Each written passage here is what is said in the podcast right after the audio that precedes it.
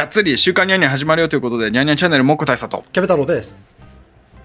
はい。えーこのコンテンツでは1週間の浦和レッズとサッカーに関わる話題を2人で話していこうというコーナーでございます。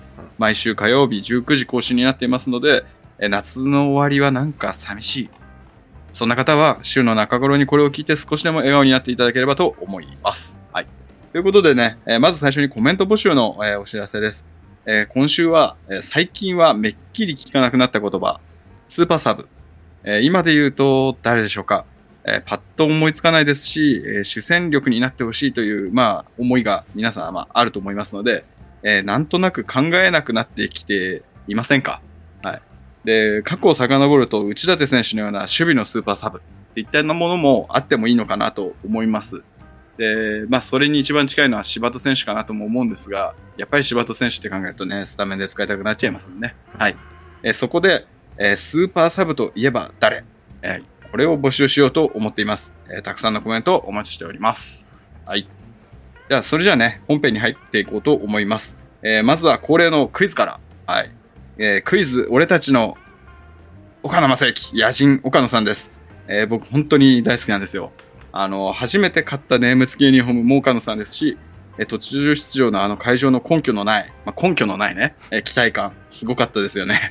あの、岡野選手が入ると盛り上がりが最高潮になるっていう、なんか、今だ、今だと考えられないね、あれは。うん。っていうのが、まあ、特徴なんですが、残念ながらね、あの、ユニフォームはボロボロになってしまいました。で、ね、こ今週ね、ツイッターであの、修復方法を聞いてね、あの、現在修復中ですので、あの、修復が終わりましたら、あの、来て登場しようと思います。はい。で、教えていただいた方々ありがとうございます。はい。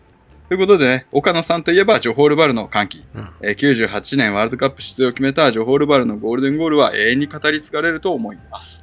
えー日本のサッカー史に名を連ねるそんな岡野さんですが、えーこのゴールを決めた際に、走り出す方向を間違えてイランベンチに行ってしまったというエピソードは鉄板ネタになっていますよね。えーこの予選は出場機会がですね、岡野さん、な、あの、ここまでですね、えーなくて、当時の監督である岡田さんに出場を直訴したところ、秘密兵器と、えー言われて 悪い気はしなかった、嬉しかったということでした。で、まあ、それはね、あの、岡田さんと岡野さんの関係性も垣間見えていますし、あの、岡野さんらしい、えー反応だなと思いました。で、そのね、イラン戦、最終的に延長戦で出場してゴールを決めるわけなんですが、えーそれ、そのここに至るね、過程の後半の最中ですね、アップで岡野さん猛アピールしたそうなんですね。ビュンビュン走ってスライディングまでしたと、えーおっしゃっておりました。はい。その際、えーじゃあここでですね、問題です。えーその際に岡田さんが岡野選手に対して思ったことは何でしょうか ?A、こいつ動くぞ。B、こういう時慌てた方が負けなのよね。C、切羽詰まった時にすげえ邪魔。D、精神が肉体を超え始めたか。の、え4つから答えを選んでくださいということで、えー答えは動画の最後です。はい。どうですか？あの、印象は、パッと見。いや、なんかもう俺、これはもう答え多分合ってると思う。うん。え、マジか。うんはい。自信ありますわ。はい。はい。ということでね、皆様ね、わからないっていう方はね、ずっと考えててください。はい。よろしくお願いします。はい。はい。ということで、えー本日のコンテンツですね。えー今回もご、えー5つのコンテンツで話を進めていきます。え1つ目は、えージョホール・ダルル・タクジム戦の振り返り。え2番目に、えーユースからの昇格の話題ですね。で、3つ目はスタミナコメント。印象に残っているゴールっていうところで、えーお話をします。えーまた4つ目はですね、中国サッカーに関しての話題。えーで、5つ目に、えー森保さんについてのお話っていう形で、えー進めていこうと思います。はい。ということでね、1つ目ですう。んジョホール・ダルル・タクジム戦。うんはい。えーついに始まった ACL ノックアウトステージ。えー中立地での集中開催となっており、えー埼玉を舞台に熱戦が繰り広げられています。うんはい、と言ってね、まずね、最初にね、あの、わけのわからんことを僕は言いました。はい、ホームです。はい。で、えーおそおそらく、えーこの放送が上がる頃にはパトム戦の結果が出ている頃と思いますが、うんえー収録の関係上ね、今回は初戦8月19日に行われました浦和対ジョホールダルルタクジム戦について話をしていきます。はい。えー浦和は8月13日の J1 リーグジュビロ磐田戦と同じメンバーをこの試合で、えースタメン起用いたしました。で、えー試合の内容なんですけれども、浦和は相手ゴールキーパーと松尾選手の接触から幸先よく PK をダッシュ、うん。えーこれをショルツが冷静にゴール右に決めまして、えーさらに攻勢を強める浦和はペナルティーアーク付近中央の絶好の位置でフリーキックを得ると、えーモーベルグが完璧な弾道でゴール右上に決めて2点目。うんえーその後、小泉選手の折り返しからモーベルグ選手が、えーこの日の2点目をああ、この日通算2点目ですね、モーベルグ選手として、うんを決めて、えー3対0。うんえーさらにさらに後半も攻める浦和は、江坂ユンカーのラインで4点目、5点目を奪い、終わってみれば5対0の完勝。えー準々決勝へと駒を進めました。えーでですね、私これ一つだけ言いたいのは、えージョホール・ダルル・タクジム、えーこちらのチーム、弱くないです。うんはい。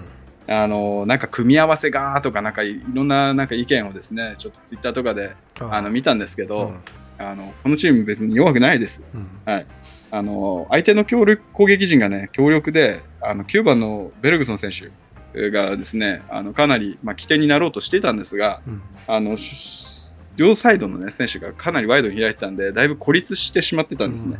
だからそこが、あの、まあ、裏の守備がね、統率取れてて、あの、ベルグソン選手を孤立させたっていうのが勝因の一つにあると思いますし、あの、まあね、そもそもね、フォーメーションが、あの、私、あの、スカウティング失敗しまして、この方、あのですね、試合352で、あの、ジョホールダルルタクジム、えー挑んできました。うんで、プレビュー失敗してるんですけど、私個人としては、まあ、個人的に注目していた42番のアリフ・アイマン選手、えーこれはなかなか突破力が、えーあって、えー試合の中でもかなりサイドギリギリまで、えードリブルで駆け上がるシーンとかもありましたので、やっぱ個人技はかなりあると思ったんですが、あの試合の中では、ちょっとね、その、中盤5枚並んでる両サイドだったんで、かなりワイドに開いてたんですね。で、動きがもうほぼ上下動だけだったんですよ。で、ジョホルダルルダグジム、この上下動していく中で、空いたスペースを多分トップ下の選手が、こう、そのスペースを使うみたいな形を思い描いてたと思うんですよ。うんだから、おそらく名古屋戦のスカウティングが、浦和対名古屋の試合のスカウティングが多分入ってたんだと思うんですけど、ちょっとね、その作戦が失敗だったかなと正直思います。うんえーですが、えーと、ちょっとね、あのー動きが単調だったっていうのがジョホールダルルタクジムの敗因の一つかなと思います。うんで、まあね、ちょっといいチームですし、あのーホームスタジアムもね、優れたものを持ってるということで、うんまた ACL で相まみえることを期待しています。うんはい。ということで、この試合の4ポイント。はい。えー美し、美し、う美しすぎる、えーモーベルグのフリーキック。うんえー吉尾副長も、ちょっとバックパス危ないっていうのと、え3つ目、えー主審アジア仕様。4つ目、安い存在感増すの4本で話を進めます。はい。キャベツさん、どうでしょう？ん。なんかその4つの前にやっぱり JDT すげえ、うパスはうまかったなって思ってて、あのうん後ろからのビルドアップみたいなところはやっぱりうん。なんかその東南アジアのチームみたいななんかもうサッカー、ななんか日本人が言うのもなんですが、サッカー後進国みたいなさ、そういうまあ印象あるじゃない。なんかそういうチームだけどやっぱあの後ろからのビルドアップみたいなところはさどんどんどんどんあの進んできてて、で、でもやっぱりその最後のところのクオリティうん。その怖さみたいなところがないなって見てて感じてて、これ多分に、うん。欧州の人が日本のサッカーを見た時に感じる印象とほぼ一緒なんじゃないかなって思って、まあ、うん。結局はだから後ろでまあつなぐってサッカーを優位に進めるのにはすごく大事で、あの技術は高いなって見るんだけど、まあやっぱり焦りが生まれないんだよね。で、うん。やっぱ最後のところ、まあ、J リーグにおいてはやっぱ最後のところのクオリティを上げるっていうので、うん。日本人で今のところやっぱ無理だから、まあそれうん。世界見てもそうかもしれないけど、その自国のリーグの自国の選手じゃなくてやっぱりこう助っ人を取ってくるじゃない。うん。やっぱそれってすごく必要なことで、やっぱミシャサッカーはものすごくあの特殊特殊ちょっと特筆だで、うん。あれだけのコンビネーション、うん。攻撃でコンビネーションを作るって、まあやっぱり守備を捨ててっていうことでしか、す守備を捨てて、そういうのに時間を割かないと無理で、現実的にはうん。やっぱり前前線の選手っていうのはお金を払って、うんあのいい選手を取ってくるっていうのが、まあ、正解なのかなって、うん。今のところ、うん。まあ、この試合を見て改めて俺が感じた部分なので、はい。うん。まそうねうん。でも、でもっていうか、あの、俺がね、もう最注目してたアリフ・アイマンは、マレーシア人だけど、あ、うん、結構いい線いってたぞ。そういう選手は今後どうなると思う？自国でキャリアを進めていくしかないのかそれともチャナティップ選手みたいなうん。そう、だから、おまあね、タイもそれほどお給料安くないっていうか、なんつったんやろまあ、うん。け結構、あの、お給料もらえるみたいだし、うん。なんか自国の方で育っていくのかなって、まあ、J リーグに来るっていうルートはあんまないのかなと思ったけど、うん。あの選手、J リーグに来たらちょっと面白い気がしますけどね。本当。どうっすか？どこだっけ？ちょっと裏で、あよん？あれなんかゴールキーパーの選手取ったりしてたよね、この前。なんなんだっけ？あ今あれか。横浜？うん。のゴールキーパー？かなんかに。ん？確か東南アジアの選手いなかったっけ？あれごめん間違ってたらごめん。あの、あれじゃない、セレッソ大阪にベトナムの選手がいたんじゃない？もう帰っちゃったけど。だあもう帰っちゃったのか。うん。あそっか。帰っちゃった。ちょうちょうどね、あのうちらがゴールキーパーの動画を出したときにリリースが出てた。あそうなんだ。戻ります。まあそういうありますね。サッカーはそういうねやっぱ入れ替わりあるしうん。選手もね今まで出てた選手が急に出なくなったりとかするからね、うん。まあそういうことはありますね、うんそう。で、まあね、ちょっとやっぱり、あの、あとあれだね、この、まあ、その、あれだよね、ゲームが難しくなってしまったのは、このセッセットプレーというか、PK とフリーキックで早々に2失点してしまったから、逆に言うと、あれがなかったらまだ分かんなかったとは思うけどね、ロボルダルダクジまあだからああいうのはやっぱりただそうなったな。うん。うん、プレッシャーを感じるんだと思う。その、結局やっぱり、いつも以上のプレーをしないと勝てないぞっていう思いがやっぱり一人一人の選手の中にあって、そういうやっぱ焦りうがん、こう、無理な飛び出しだとか、まあディフェンスラインとか、うん。俺らディフェンスだとやっぱわかるじゃない。いつもよりもなんかこう、ぬあいつ抜かれるなっていう時にさ、ちょっとそっちのカバーに寄っちゃうとかさ、そあるじゃない。うん。で、そういうのって、うん。まあ、あんまりレベルが高くないと関係ないことだけど、やっぱりこう、ちょっと動いちゃった、ちょっとカバーしすぎちゃったとか、うん。そういうので、どんどんどんどんずれうん。て、隙が出てきちゃうから、うん。まあやっぱ精神面の部分でもやっぱりもう、ちょっと、あれなんだろうね、その、うん。やれるぞっていう気持ちがないと、なかなか厳しいんだろうね。本当にさ、今これ、これやっぱり自分で話しててさ、これってやっぱ、うんやワールドカップで欧州と戦うときに必要なことだなって全部思う、うん全部必要なことだなって思うわ。うん。はいで、まあその PK とかフリーキックとかさ、うん。あって、うんでも俺一つ気になるのは、PK をやっぱり初レ初レ初日がさ、うん。蹴るんだね。そのモーベルグ選手さ、これだけ点取ってて10番じゃない、うん。ゆずなんか蹴る蹴ってもいいし、なんかうん。蹴りたいだろうしっていうところがあるんだけど、うん。うんまあ、ユンカー選手がね、フォワードにいたといたらどうなったかも、まあ、ちょっとわからないけど、はいうん、なんか、初日期が蹴るんだなと思って、ちょっとそこは気になった。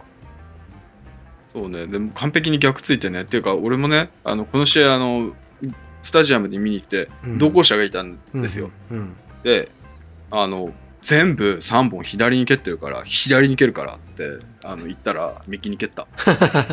で、相手のゴールキーパーは左に飛んでた。確かに。だから、あれなんだろうな、やっぱそこら辺も情報入ってた、まあ、駆け引きがうまいんだろうね、ショルツ。本当に落ち着きね。次はじゃあどこに蹴るでしょうね。相手の動き見てるかな、あれなんか助走もそんな長くないよね、ショルツね。うんでも3、4歩で行くよね。よく目上げ、うん目を、目線を上に上げて、ゴールキーパー見て蹴ってる感じだから、まあ、うんうまいなって思うんだけど、これ PK 何本目だろうね、シーズンだとね。3本目 ?4 本？4? 四？本目？4じゃないかな。そっか。いうん。や、だからその、ね、PK ゴールがあるから、その、うん。選手のね、その点数のやつを見るとさ、やっぱりチームで一番良かったのはショルショルツショルツになってるのね。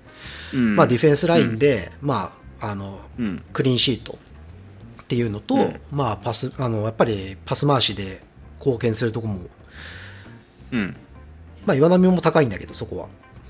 まあ、うん高くて、それにプラスゴール1だから、まあチームはい最高得点はショルツになってるんだけど、うん。これどうするんだろうね、本当に。ユンカーがもしさ、一緒にそのピッチの上にいる場合には、ユンカーが蹴ったりするのかな？いいやー、この感じだともうキッカーショルツでチームの中に決まってんじゃない？うん、結構大事シチュエーション大事じゃん、やっぱり PK で点取るってさ、まあ PK でしょっていう人もいるかもしれないけど、やっぱ記録の中では1ゴールでしょ、うん。で、まあ、シーズンで、変わらないね。やっぱり3本ぐらいは、3本、4本ぐらいさ、ワンシーズンやれば、リーグ戦の中でも PK って蹴るじゃない。それで、三うん PK キッカーってなるだけでさ、3点、4点プラスされるって、ものすごいさ、フォワードの選手にとっては、めちゃくちゃ大きいじゃん。うんやっぱ、でも、ショルツでいくのかな。うんうんユンカー選手もね、あのーまあ、移籍する前、あのーはね、あの得点を取ったシーズンあれは PK が結構含まれてるから、はいはいはいはい。本当は蹴りたいだろうな。あの同時出場したらユンカー蹴るかもしれないね。それは、うんまあ、わかんないけど。いやそうだからこの4つの中に入ってないんだけど、う俺はやっぱりそのうん前の前の試合もそんな話をしたかなと思うけどやっぱユンカーのゴールに一番やっぱ目がいくのよ。うん。あのうん結局3-0で勝ってるからっていう思いはなくあの、うん。そこから点を取るってすごく大事だって俺はやっぱお今この、ね YouTube を始めてからそう思うのね。で、あの2本のシュートも、まあ、その前の1本も惜しいなってゴールキーパーがいい飛び出しで止められちゃったのがあったけど、うん。その俺がねやっぱり考えるのはやっぱ他の選手だったらどうだったかって考えるのよ。いや俺入ってないんじゃないかって思うのね。結構難しいのよ、うん。でなんか例えば左利きだからやっぱ、じゃあ大久保選手があそこにねもしいてうん。シュートを打ちましたっていうなるとなんかあんま入ってる印象が出てこ、イメージが出てこないの。まあ、そうね。あの、厳しいけど、確かに、あの、ユンカーだから決められるっていうのはあるよね。ゴールキーパーとの1対1、本当にユンカー選手うまい。よね。うまい、若干ためを作ってさ、うん。まあ、体より若干後ろ目にボールを置いて、うんうんあの、多分タイミングゴールキーパーの方はかなり取りづらいから、うんうんうん。本当にね、あのあれが決まりだしたらもうユンカー止まんないです。一時期、い一時期若干不調でね、あの、うん。引っ掛けるシーンも結構あったけど、うん。なんかこう、だから、あれだよね、本当にいい流れ来てるよ、ユンカー。でなんかでもだから怪我のから復帰がさ、して、そのもう後半の20分ぐらいの出場みたいなのが何試合が続いているかな、うん。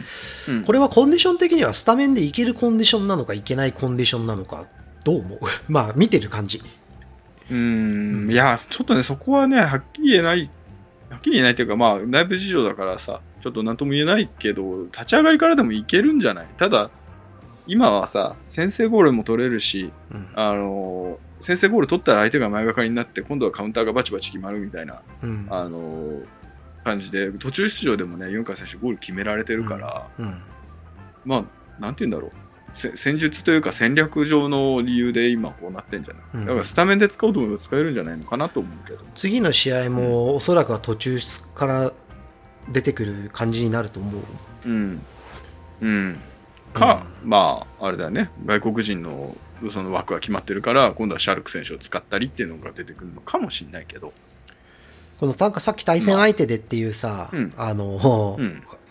コメントもあるみたいな、ツイッターとかであるっていう話をしてたじゃん、うんはいはいはい恵まれてるとかっていう話があるじゃない。うんこれでも、俺はで、なんかね、それだからっては言わないんだけど、ものすごく恵まれてるっていうふうに素直に思うのね。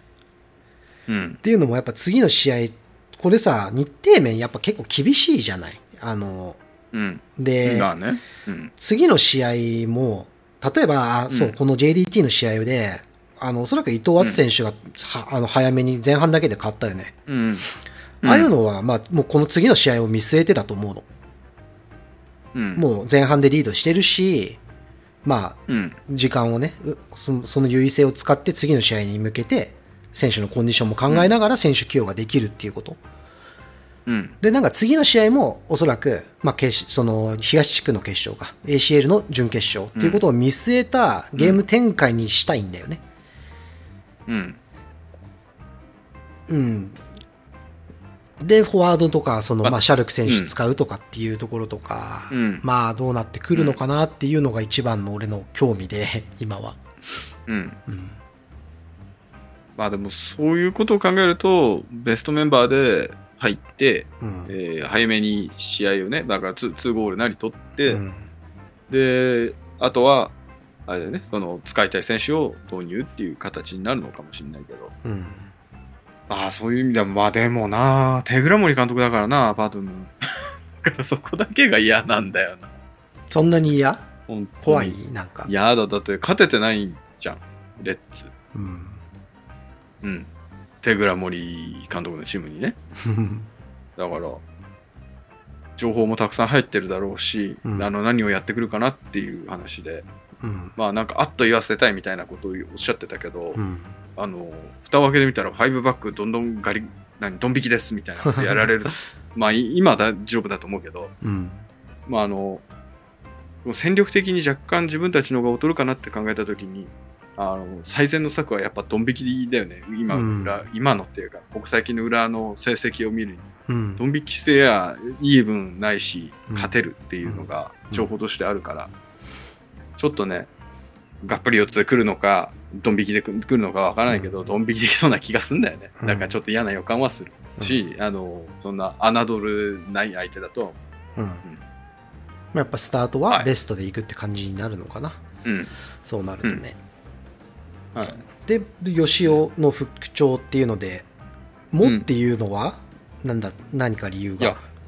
このゲーム中にさ、うん。あていうか正直この小泉義雄選手がね、トップ下のスタメンなんだけど、うん。この、今ね、江坂選手とね、ポジション争いが起こってて、うん。直近の試合内容というか結果含めて、うん。あのゲーム中のボールロストとかもね、いろいろ含めて、やっぱり吉尾の方が今は序列が若干上になったのかなっていう印象を抱いてたんだけど、うんで、攻撃面ではね、すごくいい働きするんだけど、なんかこうバックパスすげえ危険だったよね。にうん2本ぐらいあったと思うんだけど、うん吉尾起点の、あ、よ吉尾逆起点に 逆起点バックパスか。そうそうそう。で、だからまあそれはね、あの試合の中で1本2本あるのはまあ、いいのかな。まあまあまあまあ、まあちょっと気になった。気になったっていうか、あの、もうちょっとバックパス、よ吉尾選手、なんかバックパスをよくさ、なんか危険なバックパスをする印象があるから、ちょっと気をつけてほしいなって思った。うん。うん。それ以外はもう OK です。はい。確かにそのさそういう話。ベストメンバーから出るって考えるとやっぱ吉尾の方が今ちょっと上になっうん。入れ替わったのかね？その江坂と、そうね。そうやっぱね、うんあの吉尾選手が入るとあのなんかサイドの攻撃も活性化するんだよね特に秋元選手との関係性のとこうんうんだから本当にあのね本当に吉尾選小泉選手はね、ん。サイドに持ってっちゃえばいいっていうのもあるしあの後半とかね。うん。うんだから本当あれだよねスタートから使うには本当に非常に監督としては使い使い勝手がいいんだろうね。言い方悪いけど、うん。でもそういえば吉尾ユンカーホットラインみたいな話をさずっとしてたけど、うんこの試合はそういえば江坂ユンカーの方がなんか、ホットラインみたいにうんもう見え見えるけど。うん結局ユンカーだとはど,、うん。どうなの？その吉尾の方がやっぱり相性はいいって感じになるの？それともあんま関係ないのかな？いやーなんかユンカー選手に関してはどちらもかんあんまり変わらないのかなって思うけどね。で、この試合に関して言うともうさ、あの相手が前がかりになって、うんうんうん。っていう展開の中でのうん。江坂選手のラストパスで、ん。あの簡単じゃないけど、うん。それほど難しくはない。うんプレーだったと思うんだよね、うん全体的に。うんだからまだまだこの試合の2アシストで、あの江坂ユンカーラインの方が強力だとかいうのはまだ早急かなって思うし、うんちょっとそこはまだわからないね。ユンカー選手の出場時間が伸びてこないから、うんちょっとそこはまだ判断がつかん。うんはい。はいでよ、でよ、うん私が言いたいのはこれよ。あの、三つ目。ちょっともうね、ここまで20分くらい喋ってて、あの、この 長いんですけど、出身、出身の方、うんこの ACL 仕様というかアジア仕様の方で、うんあの、アフターチャージとかかなり取ってくれてたのよ。うんだから正直ね、スタジアムで見てて、ちょっとホームアドバンテージ取りすぎじゃないとも思ったぐらい。うんで、ふと思った。うんあの、これで。だから俺すごく反省してるし、あの、一部の皆様も 反省していただきたいんですけど、これ、あの、昔さ、うん本当に5、6年前とかかな、はさ、あの、ファールをさ、取りすぎるっていう方で確か、あの、うん。文句言ってたと思うの、我々。うん。あの、キャベツもそうかもしれないし、うん。みんなそうかもしれない。うん。でも最近さ、ファール取らなさすぎて文句言ってるじゃん。うん。なんか、ふ不思議っていうか、あの、もう、審判の方は不遇だなってうん。思った、うん。正直ね。うん。で、あのこれに対して何が正解かっていうとその選手が怪我してしまうとかなんかいろんなそのリスクはあるけどもやっぱ試合がねスピード感持ってその VAR もある中でねあの流動的に進められてるっていうのはうんあの今の出身の基準の方が合ってるしゲーム的に面白いっていう方向性だからまあ今のでいいんじゃないですかね VAR の基準は。うん、でも本当に昔より取らなくなったよね J の出身。取らない取らないうん取らないんだけど、これかコミュニケーションの方法はもうちょっと改善する余地があるのかなっていうふうに思ってる、うん。けどあんまりその、うん。ジャッジそうね。うん。その試合見てる時にうん。まあでももともとあんま感じないかな俺はその審判があそういうこと、うん、そのとともっと流せよってあまあでもそっちの方が多かったかな、もっと流せよって言ってることの方が多かったかもしれないな、ほらほら。いやでもだから今今そんなだから今の方が俺も好きだなと思うけどね、あそういうことね、うん。はい。はいはいそう。いやなんかちょっとねあのちょっとそう話変わるんだけどさ、そのん。今、うん。メジャーリーグサッカーけちょちょいちょい見ててさ、審判でね思うことが一つあって、その審判の,、あのファールを流あの取る流すの話じゃなくてそれって結構やっぱ、うん。審判によって違うしゲーム展開によって結構変わってきちゃうから、やっぱ荒れてくるとこう、かちょっとしたことでも止め始めたりとか、うん。まあなんかそういうふうにちょっと、うんちょっと変わっていくじゃない。まあそれはいいんだけど、あの VAR がね一応なんかあるのね。うん。なんかちょっと適用があんま、なんか J リーグとなんか違う気がするんだけど、なんか、うん。まあああって、うん。こうモニターを見るじゃない、見た後に、うんこう PK かうん PK じゃないかみたいな時にの審判のうん動きが、うんうんピー、PK! みたいな、うん PK! みたいな、こういう動き？なんか野球みたいだなそう、なんか、いや、アメフトなのよ。アメフト。アメフトって、なんかこう、なんかパスインターフェアレンス、どうのこうの、こっち、みたいな、こっちです、みたいなのをすげえやるの。動きがアメフトの審判みたいだなって思って、あんまりサッカーって審判動きが大きくないじゃない。だけど、最近やっぱ、こう、VAR で確認しました、取り消します、PK とかってなるじゃない。うん。だけどなんかその PK も、あの、意外とうん。PK とゴールキックのところって近いから、うんあれこう手指してんだけど、え、どっちって時ない、んいやまあまあまあまあまあ、結局どっちみたいな。うん。なんかその動きがすごくダイナミックで、で、しかもカメラに抜かれるじゃない、あの瞬間って。うん。か、なんかす、はい結構面白くて、なんか、その、やっぱエンターテインメントみたいな部分で言えば、うん。やっぱ J リーグの審判ももうちょっとこう VAR でその試合が大きく動くみたいな時はちょっと気合を入れて、まあ、こううん。ネクタイをこうやるわけじゃないけど、こうビーみたいな、ゲッツみたいなそういうのをバシッと決めてほしいな、ちょっと。面白くてさ。いやなんかねそれその感覚は多分まだねだね。日本はないんだろうな。やっぱ審判目立たない。丸いカード使ってぶうん、丸いカード使って物議を醸した出身の方がいらっしゃったと思うんで。確か。やっぱ審判が目立つっていうのは、うん。あの好まれないんだろうな。黒子に徹しろっていうことだと思うんだけど、うん、でも面白いっちゃ面白いよね。あの、うん出身の。野球のさ プロ野球の審判とかもさ動きが結構独特じゃん。あの日本のね。そうそうそう。あれもなんか味になってていいからちょっとあのいてもいいかなと思いますけどすっげえ揶揄されると思うけどね。球審の動き。は変だとかさ。はい、ということでね、出身の話でしたね。うんで、まあ、安井選手、あの存在感増すっていうのが、まあね、この岩田戦も含めて、この試合も出場できましたし、うんあの見たあのトラップ、ああ。キャベツさん。いや、見てない。あの後 後ろから来るボール、めっちゃトラップするじゃん、安井。うん俺の席の目の前だったんだけど、うん素晴らしかったです。はい、これさ安井選手、もうちょっと出場時間伸ばしてください。そう、このさい、ACL 制覇には。うんボランチに関してさ、このさ、次のやつも一緒にさ、ちょっと話さない、ボランチは。あ、オッケーオッケーオッケー。うんはい。じゃあ次の話題の方に移ってまいります。ちょっとね、長かったね。はい。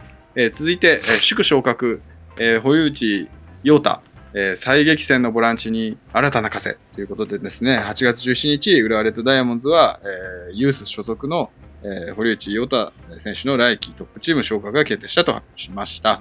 えー堀内選手はクラブを通じてこれまでずっと支えてきてくれた家族、指導していただいたスタッフの方々、仲間、友人、関わってくれた全ての方々に感謝の気持ちを伝えたいです。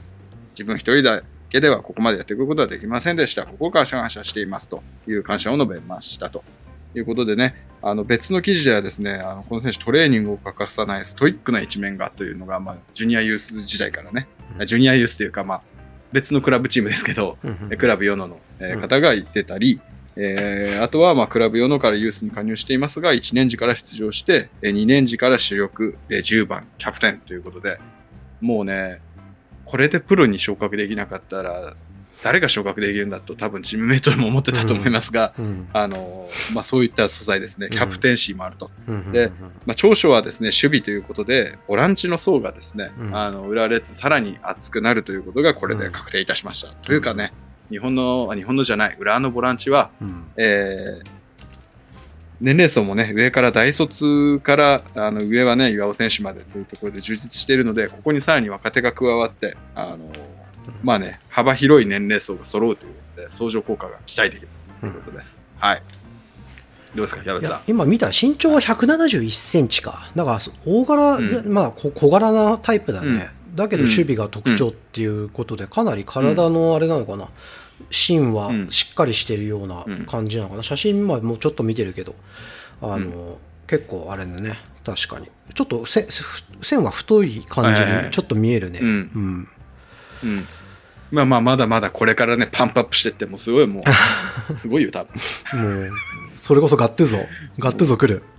あ、ガットゥーゾ。今、この令和の時代にガットゥーゾ。令和のガットゥーゾ。令和のガットゥーゾ。浦和のガットゥーゾ。令和のガットゥーゾ。令和の時代にガットゥーゾは求められてないと思うけど、面白いですねいや、。これでも、そうそう、まあ、高高卒で入ってて、うん、まあ、うん。と活躍してほしいけど、すぐっていうわけにはいかないような気はするじゃない？いまあ、うん。で、うん今、理科賞2年目だよね。うん。で、おそらく、まあこの、ままいくと順位は注意で終わるんだよね。うん。まあ、上位までい,、かない、いくかな、いかないかなぐらいで、うんまあ、終わるような、よっぽどか、うなんか何かがない限りはね。うん。で、うん。そうなると、まあ、まず理科賞のかが、この順位で続行っていうのを、うんまあ、お来年もやっぱ続行になるような気はするんだけど、この順位で終わったとしても。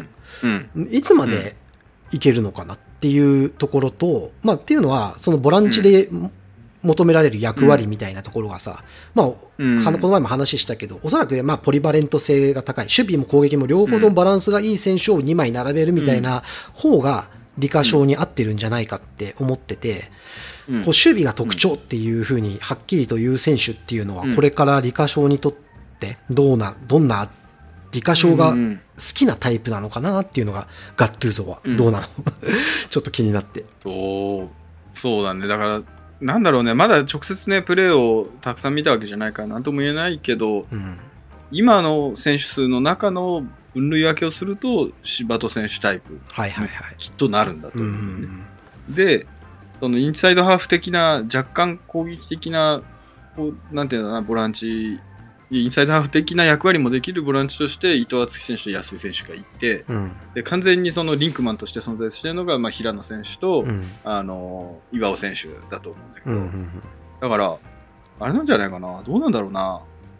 柴戸選手が全く出場しないかっていうとそうじゃないし、うんアンカーポジションで出るっていうポジションもね、うんあの機能するパターンが存在するから、うん。うん、ちょっと、どうだろう？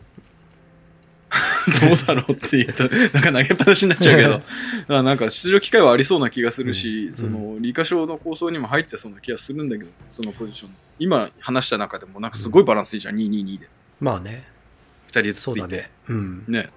だからその、いや、あの、ぼ俺、インターセプションってすげえ好きで、ディフェンスでもインターセプションができる選手って結構、うんあの、レベル高いなって思ってて、うんあの、だから守備の、な中盤の守備っていうのはどういうことを言ってるのかわからないんだけど、体をね、あはい。はいがまあそうだね。体体同士が当たるのに自信があるっていうところがあるかもしれないし、そのインターセプトのところも自信があるかなって思うんだけど、特に柴戸選手のプレーなんか見てると、インターセプトした、うん。して、そこの次の一本のパスっていうのは、インターセプトした後はフリーで結構出せるシーンがあるし、相手の守備の形もずれてる場合があるから、そこの一本のパスがレベルがももうちょっと高くなれば、あの柴田選手もね、もももちろんあのもっともっとチャンスがあるし、まあ、この堀の、堀之内選手じゃないね、堀内選手ね、はいもう、まあ、そういうところで 出てくるのかなって思うんだけど、はい。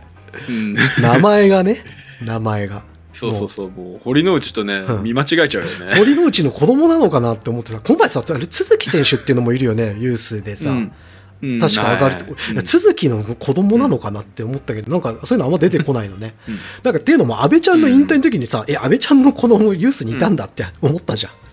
うん。うん。でも全然知らなくてさ。からユースなわけでね。ね、だからなんかみんなそういうのあんのかなって思って、堀、堀内、あれ？堀之内の子供って思ったんだけど。で 関係ないのね。関係ないのね、それはね。そうね。うん。うん。陽太っていうのもね、ちょっとね、なんか、あれ？柏木？そうそうそう。みたいな。そう。なんかミックスされてる。ね。だからまあねいいとこ取りでねいい選手になってください、うん、ボランチででも一番チャンスあるのはあれかな、岩尾選手がやっぱり抜けたところかな、これからレンタルどうなるか分かんないけど、うん。年齢的な問題もあって、そう。だからちょっとそうそう。だからそこにね今度だからその平野選手がどどれだけできるかっていう話もあるし、うん。あの今今度ねや安井選手が、うん。まあ、もうもうちょっと攻撃の方で存在感を出してくればそこも補完できると思うから、うん。まあ、これはあのいいいい選手昇格だったのではと思います。まだ何のね結果も出てないけど。この試合、ACL はし柴戸選手は入ってた、サブに。えどうだっけ？俺ちょっと覚えてないこれさ、よく考えると、序列3番目が安井選手になってないか、いつの間にか。おまあ岩田戦まあでも怪我があるからさうん。なんかその、わかんない。選手その、伊藤敦選手との交代で入ったんだよね。うん、だからまあ、その2人のど、こういうので違うのかもしれないけど、もしかすると、うんね、なんか、その、岩尾選手の交代うんだとしても、もしかすると安井選手入ってたかもしれない。あーなんかどうだろうないや、結構序列は高くなってきてんじゃない？俺らが考えるより。う。ん。まああ上がってるかもしれないね、見えうん。見えてないところで。試合の中での存在感っていうのはまだまだこれからってところだけど、うん。トレーニングとかでいいっす。なんかあれなんだろうな。でなんかほらクラブの写真も結構安い選手使うこと多いからう。ん期待値はかなり高いんだろう。ん。う、うん、代表目指すって言ってたしね。安井選手1年目から代表に呼ばれるようなってことを確か言ってたと思うから、うん。頑張って この後森保さんの絶望的なあのインタビューが出るけど頑張ってください。はい。はい、ということで、えーじゃあこんなとこかな本当にあの大大期待でございます。はい、で続いてですねスタミナコメントのコーナーですね。はいで先週は印象に残っているゴールで募集をかけさせていただきました。えっ、と、皆様コメントありがとうございます。はい。で、えーいただいたコメントなんですけども、白黒赤井さん、えー印象に残っているゴールは、えー J リーグ2006年シーズン、えー第34節ホーム最終戦、ガンバ大阪戦0対1のビハインドからのポンテの同点ゴールっていうのが取り上げられえーています。で、印象深いゴールはたくさんありますが、これは心に刻印されているほど印象に残っています。確か仮に負けても3点差以上での負けでなければ得失点差でリーグ優勝が決まる試合だったのですが、前半半ばのうちにマグナウベスにえー得点されて、ひょっとしてやばいかもと弱気の虫が湧いてきた時に ロビーが取ってくれて大丈夫いけると勇気をもらったゴールでしたと。えーその後の試合展開と結果はご存知の通りですが、劣勢を一気に覆してイレブンに勇気と勢いをもたらし、スタジアムの雰囲気を一変させ、結果的にリーグ初優勝をもたらしました。えーこれぞまさに10番の仕事だったと思いますということを、えーおっしゃってます。で、これはね、本当にね、ね、なんていうか、うん。これはね、鮮明に思えてますし、やっぱり J リーグ制覇っていうのは本当にみんなが待望していることで、うんまあこの当時もね、あのリーグ優勝って特別なものだったと思うんですよ。で、この1回きりでね、それ以降訪れていないんです。うんで、毎年のように、あの、リーグ優勝してほしいと思ってます。っていうか、まあみんなそうか。他のクラブもそうか。あの、すごい渇望していて、あの、あの感動をもう一度味わいたいですし、あの、緊張感があって、よかったですよね。本当に。スタジアム全体もそうですし。矢部さんどうですか？いや、そう、このゴールってねにつ、ながるゴール。いや、ゴールって言われて、いや、全くパッと来なかった。YouTube で調べたんですよ。うんはいはい。で、そしたら、うんまあ、すぐ出て、あの、調べられるかなって思いながらね、軽い気持ちで調べたんだけど、すぐ出てきたね。うん。で、まあ、見れ、うん、で、うん見れば、まあ、もうんう、やっぱ覚えてる。あのー、裏街道的な、トゥンっていうのもなんか、うんすげえ、ああ、うんあったなーって思って、で、シュートも逆サイドのサイドネットギリギリでさ、うん。ね、あれ、うまいよね。なんかやっぱ、ポンテそう。うまいなって思ってたの同時に、ポンテだったら今のチームにいてもフィットするんじゃねえかと思って、なんか、まあな。ポンテが、だなんか選手っていろんな特徴があって、監督と合う合わないがやっぱりあるじゃない、うん。で、まあ、ポンテがこう、なんかこうチームを去る時の、時のちょっといざこざみたいなのもちょっと覚えてるは覚えてるんだけど、なんか、うん。でも、ポンテは、ななんかどこ、だ、どの監督でも使われるんじゃないかなっていう結論に俺の中では至って、うんやっぱレベル高かったなーって思ったのよ。そうね。なんか得点も取れるし、周りを本当にすごく活かすよね。うんだから、い今トップ下にいたら、ねもっと裏列を無双してるかもしれないっていうと、吉尾と江坂に失礼だからいや控えとくわ。いやいや、まあそうだけど、そうだけど、ポンテが、ポンテのスルーパスにユンカーが走り、走ってとかってさ、ちょっと胸が熱くならないこの、うわーってなるよね。そうね。想像すると。確かに。でね、あの、すごいじゃん、熱量もさ、ポンテって、うん結構、周りをこう鼓舞するような。うん。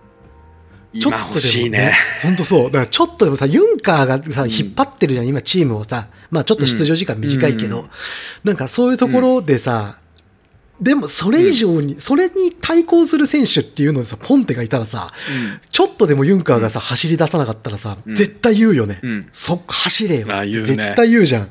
うんいやー、いいチームになるんじゃねえかなって思って、ちょっと勝手に想像してニヤニヤしちゃった。だから、そこは、あの、吉尾が、あの、進化すればいい。あの、あの、きあの大丈夫、吉尾はね、ちょっと切れるまでは行くから、うんうんうんうん。その後、あの、ちょっと、ポンテは切れてねえか。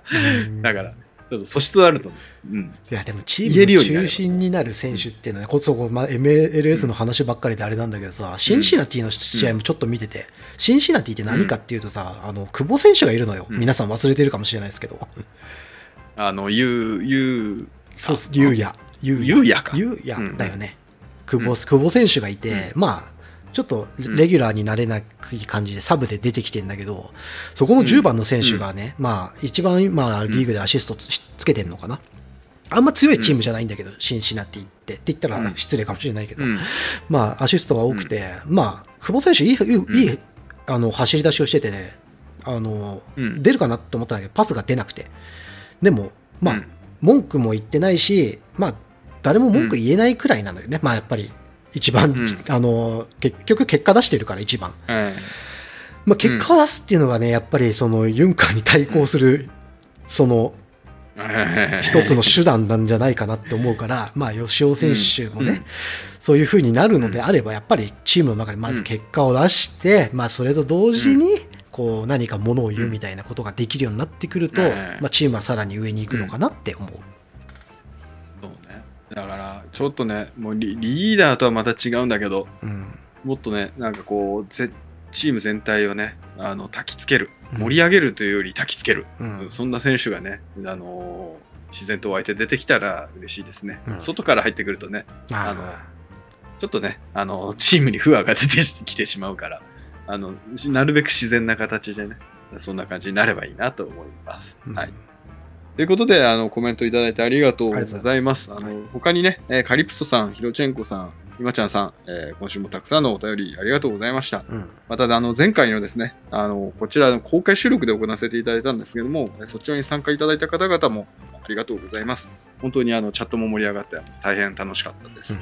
えということで、えー来週のコメント募集はスーパーサブといえば誰というところでかけさせていただきますので、皆様、本当にこの通りですから、よろしくお願いいたします。眩しい。はい、図が高かったかもしれないですね。はい。ということで、続いてですね、はい、えー、どうなる中国サッカー、えー向上心は消えやしない、利用しようということで、えー、サッカーダイジェストさんの8月16日の、じ16日の記事ですね。えーサッカーの中国人フォワードが、えー J リーグのクラブに移籍することが決まったことに、えー中国で様々な反応が寄せられているという記事でした。で、中国スーパーリーグの、えー上海開港は14日、チャン、あ、じゃじゃない、チアン、チェーン・ベンビン選手がですね、えー J3 のカタール、富山にレンタル移籍することを正式に発表しました。えーチェーンは24歳の左利きのウィンガーで、えー2017年に上海に加入。えー81試合に出場し、1ゴール10アシストを記録しています。で18年5月には中国代表にも選出されまして、20年にはアンダー23アジアカップにも出場しているといった選手です。で、中国のサッカーファンからは海外でプレーするはいいのはいいこと、えー海外組がいないよりいる方がマシだから頑張ってほしい、日本のサッカーをしっかり学んでほしい、日本でしっかりと練習してより進歩してほしいなど期待を寄せる声が上がった。一方で、えー J3 だって？J3 で鍛えられるのか？中国スーパーリーグの主力選手はどう考えても J3 のレベルじゃないでしょう。J2 がふさわしいっていうね、この名コメントですよ。J3 じゃなくて J2 がふさわしいって、なかなかの自虐ですね。はい。でも不満げな声も出ていますが、81試合出場でたった1ゴールじゃ J3 でも仕方ない。J3 もそんなに楽じゃない。中国代表が J3 で主力が晴れるから見てみようじゃないかといった意見も出ているといったところで、うんあの中国代表キャップのある選手が J3 にえー挑戦するという新しい現象が起こっています。うんでですね、別のニュースで複数クラブでは八百長の疑いがあり、あの中国リーグですよ。うんえで、取り締まりを強化するっていう記事もあったり、さらには財政面での問題、あとはオスカール選手のえー移籍問題と数多くの問題が日本にも漏れ聞こえてきております。うんということで、えー中国リーグ、様々な要因が重なって、あのーまあ、今は、こう、谷の時代なのかなに差し掛かってきているようです。うんということで、J リーグに皆さん来ませんか？うんというお誘いです。はい。で、あのーかねてからね、海外挑戦の意識がすごく強い、えー強く主張していた選手、うんフォワード、ウーレイ選手ですね。ウレイあの、レッズも対戦経験あると思うんですが、えーがですね、エスパニョールから上海に戻ってきてるんですね、今。うんこれに対してもちょっと J リーグクラブ声かけたのかなと思って、あの、声かけて獲得したら面白かったんじゃないかなと思ったりして、ちょっとワクワクしてます。中国サッカーが今、ちょっとこうなってることに関して。あの、非常に失礼なんですけど、はい。どうですか？いやさん。その中国サッカーは。一番のさその俺中国人の友達結構いて、なんかうんうん。話をするときに一番の問題点はっていうとやっぱり給料が高すぎるっていうのをみんな口を揃えて言ってて、うんうん今、うん。そのメジャーリーグサッカーと J リーグみたいな比較の動画を見て、あの作ろうと思ってうん。いろいろ調べてて、その中でも目に留まったのが中国のお給料が載ってるのがあったんだけど、うん確かその、せ世界のプロスポーツの中の、まあ、平均年収、年俸みたいなののランキングで、なんか8位とか9位とかそれくらいに入ってて、圧倒的に J リーグより上なの、平均年俸が日本円で1億円ぐらいだっけな、1億円超えてたと思うんだよね。マジか。うん。うん。で、まあ、その下に MLS とかあの J リーグとかが入ってて、J リーグは確か、うんまだ3000万円ぐらいかな、3500万円ぐらいかな、確か、平均でね、J1 かかな、うん。もしかすると、ちょっとあれなんだけど、うん。で、だから圧倒的にそのお給料がめちゃくちゃいいのよ。で、それを見たときに何を思ったかっていうと、まずその、モッコが言った、うん。中国人は、なうん。じゃあなんで J リーグに来ないのっていうのの答えはそこがひ一つだと思うの。で、逆にうん。日本人もじゃあじゃあ中国行けばいいじゃんって思うんだけど、それは、うん。おそらくやな、わかんないけど、海外選あの外国籍選手の枠みたいなのって、もしかすると行かないんじゃなくて、行けないっていう可能性もある。うん。その声がかからない。うん。だからそういうのもあって、その中国のサッカー選手がっていう、そのなんかそういう、その関わりだよね、中国とさ日本のサッカーの関わりっていうのがないんだろうなって思っうん。たんだよね。うん、うんだってお給料3倍だよ。あまあね。うん確かに。だからこれもね今回のその選手の、ね、移籍の話題もレンタル移籍だから実現したものであって完全移籍だったらきっと来ないよね J3 には。だから まあにしてもねレンタルでもなんていうかこうスキルを上げるのに J リーグに来ることはあの価値があるって考える選手がもうちょっと中国の中でも増えてきてあのこの選手がねあの J3 で活躍するようなことがあればなんかもっと面白いことが起こるのかなって思うけど、まあその関わりがね今薄いからちょっとその移移籍のねそのつてみたいなところも確かにないのかもしれないからちちょっとね、今後どうなってくるか注目ですし、あの、大切なのはお金だけど、お金だけじゃ買えないものが J リーグにあります。例えば？例えば、それはあの熱狂的なチェアマンがいますよ。熱狂的サポーターとかじゃないんだよ熱狂的なスタジアムとかじゃない 熱狂的なチェアマンはい、いや、まあまあ、あれよ。まあ、あの、なんだろうな。ちょっと、今はね、この状況で、あの、サポーターがとかっていうのはなかなか言い言い言いづらいよね。なんていうか、別に、そんなじゃん。うーん 何かまあ、まあ確かにな、うん、うん。確かになんか何がって聞かれると、あれだな。レベルの高さとかっていうのも主張しようもね、ACL うん、勝ってないしね。ACL でね全力で最近はやってないけど、中国ね。でもやった時に、じゃあ日本の方が圧倒的な優位性とか技術面でうん。圧倒的な上に上だっていうことを示せているのかっていうと示すことはできてないんじゃないかって思うよねそうだね、確かに。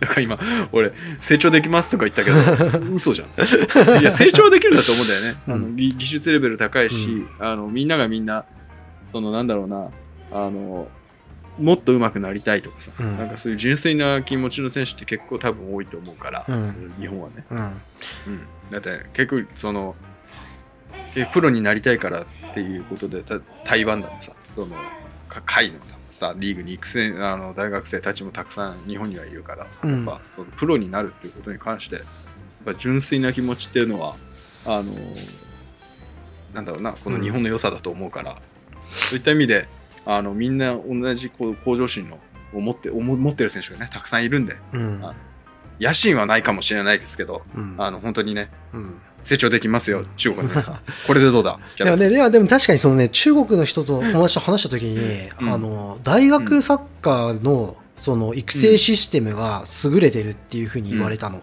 それって多分その本人がめちゃくちゃ調べてそう思ってるわけじゃなくて、そういう議論が多分あるんだよね。まあ中国ネット界隈なんだろうけど、うん。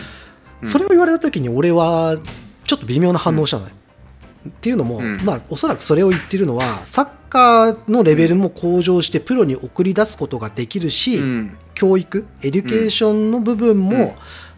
あのあるからプロになれなかったとしても、その道いろんな道が閉ざされるわけじゃないっていうことだと思う、うん。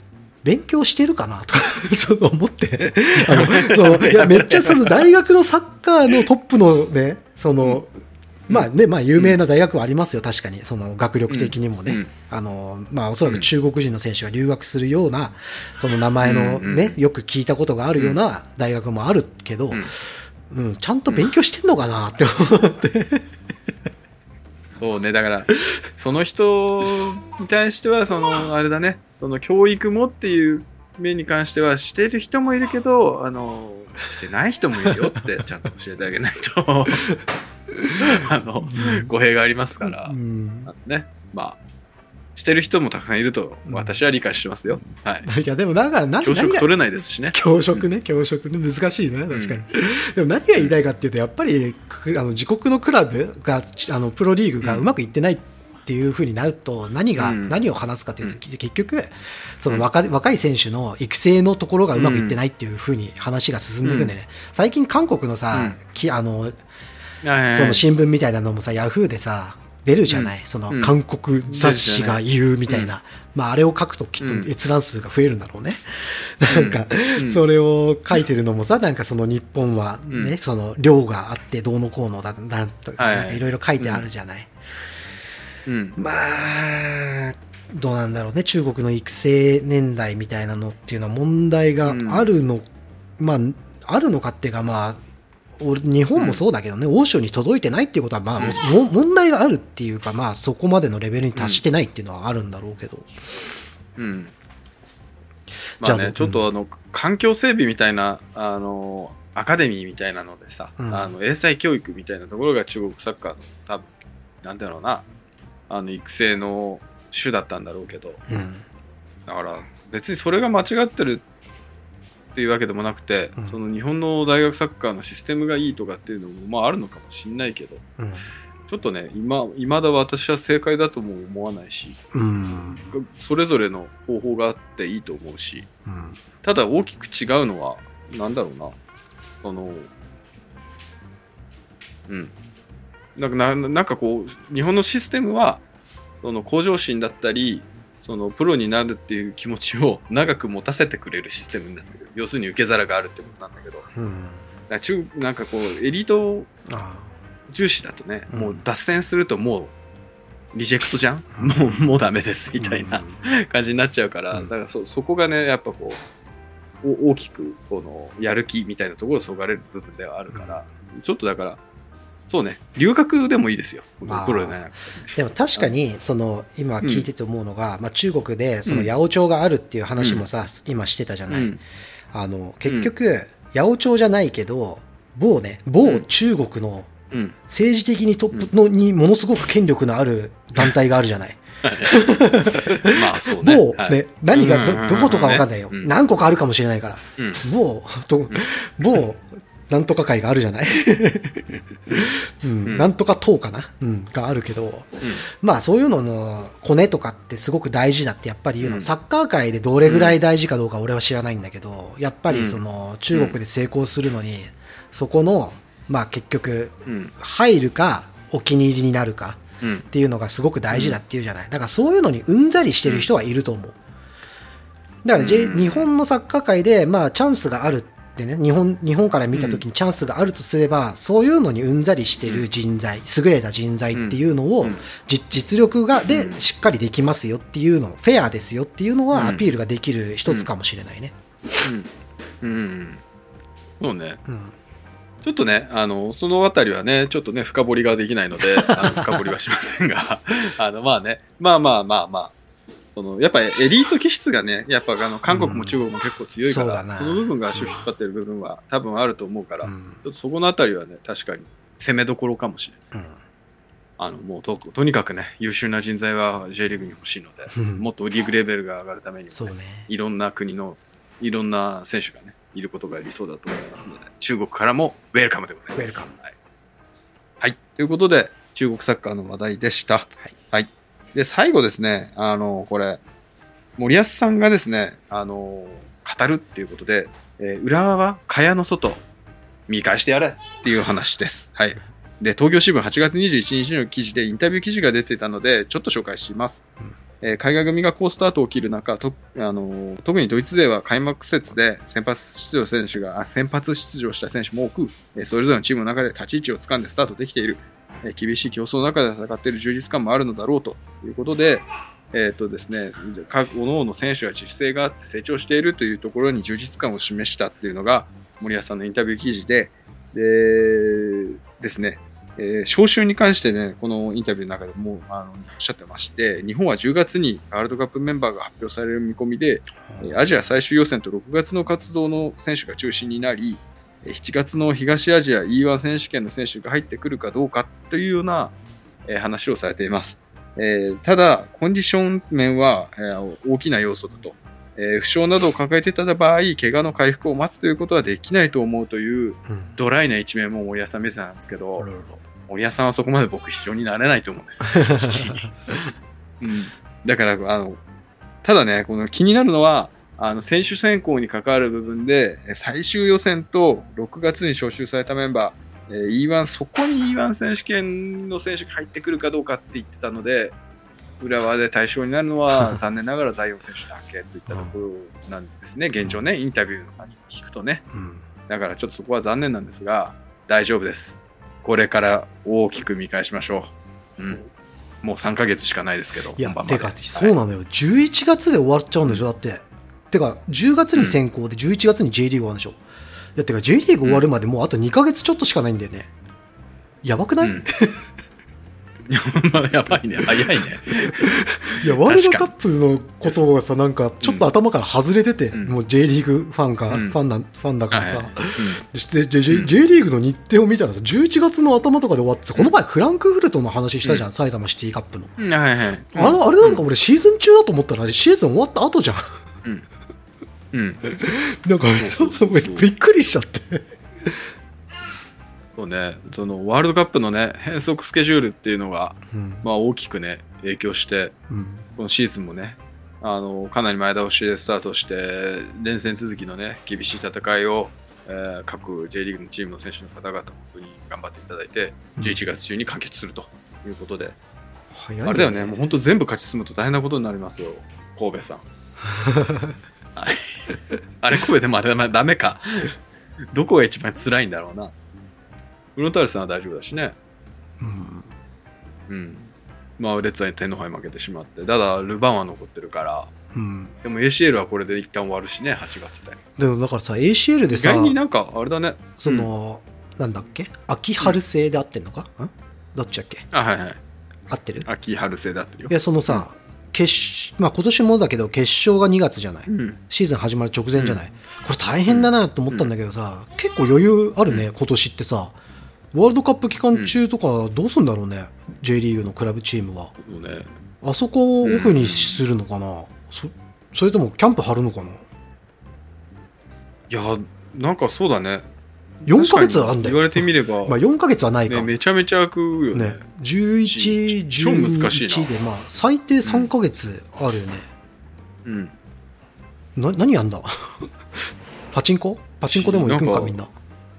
いやいやいやいやいや、まだじゃん、山田選手じゃない。いやいやいやいや。ああね、ちょっとどうなるんだろうね。どういうスケジューリングになっていくんだろうね。2最月また仮に ACL を決勝、もうさ、俺たちの悪い癖なんだよね。もう、あの、参加する大会は決勝まで考えるっていう癖がさ、みんなさ、いや、俺ももうけなんか ACL 決勝行くよ予定で考えてんだけど。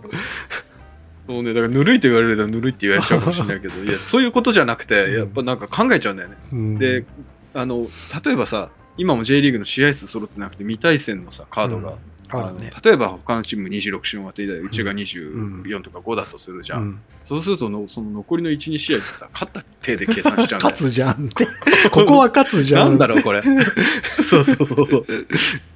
ってことは、実質今は8位じゃなくて、あ6位ぐらいかな、みたいなことをさ、計算しちゃうよ。下って考えない、上って考えるよね。そうそう。あるね。まあ、どうでもいいや、そんなの。まあね、ただ、とにかくね、あれだよね、勝ち進んじゃうと、勝ち進んだと考えると、次のシーズンが始まるのも考えなきゃいけないし、その空白期間をどうするかっていうのは、すごいチームとして大変だよね、課題というか、どうどうしていくんだろうね。だって2ヶ月3、3ヶ月ないけど2ヶ月くらい、2ヶ月以上あるって、キャンプやるのにね、まあ2回行くんだとしても、やっぱ最初に休むのかな？シーズン終わって休んでからかな。最初に休んで長くキャンプ張るんじゃないかな。そうするとでもキャンプ始まるのは年越してからまでちゃんと休むのかな ?1 ヶ月半ぐらい。ちょっと長いっちゃ長いよね。でも日本人的にはちょっと休みたいよね、そこ。その日まあ程と関わらず。そうね、キャンプやりながらさ、クリスマスとさ、ね、年越しとかさ、イエーイみたいな、うん 明けましておめでとうございますとか言って、あ、リカ賞からお年玉が、みんなお年玉って言って、ありがとうございます、リカ賞って言って、今年もついていきますんで。海外の選手も嫌じゃねえかな。確かに。まあでも、たあ、でもそうだ。やっぱ。でも海外さ、海外選手のことを考えると、クリスマスにとと、ね、ね、年越しのところがやっぱオフになるのが、うん。そうするとシーズン終わってもしばしばらくもしかすると戦術みたいので組んでからっていうのがあるのかな、キャンプ張らないにしてもうん。もしかすると大原で練習しながら年越し年年末に終わりですってややる、うん。そうね。うんの方がスマートな気がするけど、でもね、そのオフの期間にね、太っちゃう選手もいるだろうから、ちょっと難しいですね。選手、あの調整がね。はい。といったところで、森保さんの話題でしたが、うんあの、J リーグの試合ね、たくさん見てらっしゃったと思うんですけど、あの、活かせたでしょうか？といったところです。はい。じゃあ、最後ですね、あの、クイズの答え合わせしていきます。うんキャベツさん、えー答えは ABCD、一体どれでしょう？これは C 切羽詰まった時にすげえ邪魔はい。ということでね、えー答えは C ですね。